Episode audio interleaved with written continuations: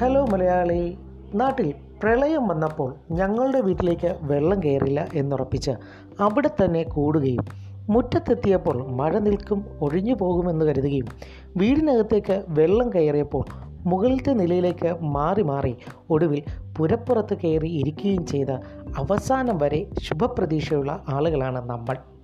മനുഷ്യ സഹജമാണിത്. കൊറോണയുടെ കാര്യത്തിലും നാം ഇതുപോലെ തന്നെയാണ് ചിന്തിക്കുന്നത്. ഓരോ പുതിയ രോഗികളുടെ വാർത്തയും കേൾക്കുമ്പോഴും നമുക്കൊരിക്കലും ബാധിക്കില്ല. ഈ പരിസരത്തൊന്നുമല്ല എന്ന ആശ്വാസത്തിലാണ് നമ്മൾ. ഇനി വന്നാൽ തന്നെ അത്ര ഗുരുതരമായതല്ല ഇതൊന്നും എന്ന ലാഘവത്തോടെ കാണുന്നവരുമുണ്ട്. അതുകൊണ്ടാണല്ലോ സുരക്ഷാ മുൻകരുതലുകൾ വകവയ്ക്കാതെ പലരും അലഞ്ഞു നടക്കുന്നത്.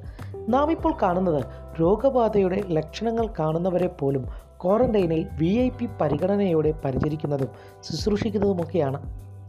ആരോഗ്യ പ്രവർത്തകർ പ്രത്യേകം വാഹനങ്ങൾ മികച്ച ഭക്ഷണം മികച്ച താമസ സൗകര്യങ്ങൾ ഇങ്ങനെ നീളുന്നു അവരുടെ ലിസ്റ്റ് രോഗം വ്യാപിക്കാൻ തുടങ്ങിയാൽ ഈ സൗകര്യങ്ങളൊക്കെ ഇല്ലാതാവും. രോഗികളെ അന്വേഷിച്ച് വരാൻ ആരോഗ്യ പ്രവർത്തകരോ അങ്ങോട്ട് ചെന്നാൽ അഡ്മിറ്റ് ചെയ്യാൻ ആശുപത്രികളോ ഇടമോ പരിചരിക്കാൻ ഡോക്ടർമാരോ ആവശ്യത്തിന് മരുന്നോ എന്തിന് ഭക്ഷണം തന്നെ കിട്ടാത്ത അവസ്ഥ വരും എന്നുള്ള കാര്യം നാം മറന്നു പോകുന്നു നമ്മളെക്കാളും ജനസാന്ദ്രത കുറഞ്ഞ സാമ്പത്തികമായും അല്ലാതായും ഇതിലേറെ സൗകര്യമുള്ള രാഷ്ട്രങ്ങൾ പോലും രോഗികളുടെയും പെട്ടെന്നുള്ള വർധനവിന് മുന്നിൽ നിസ്സഹായരായി പോവുകയാണ്.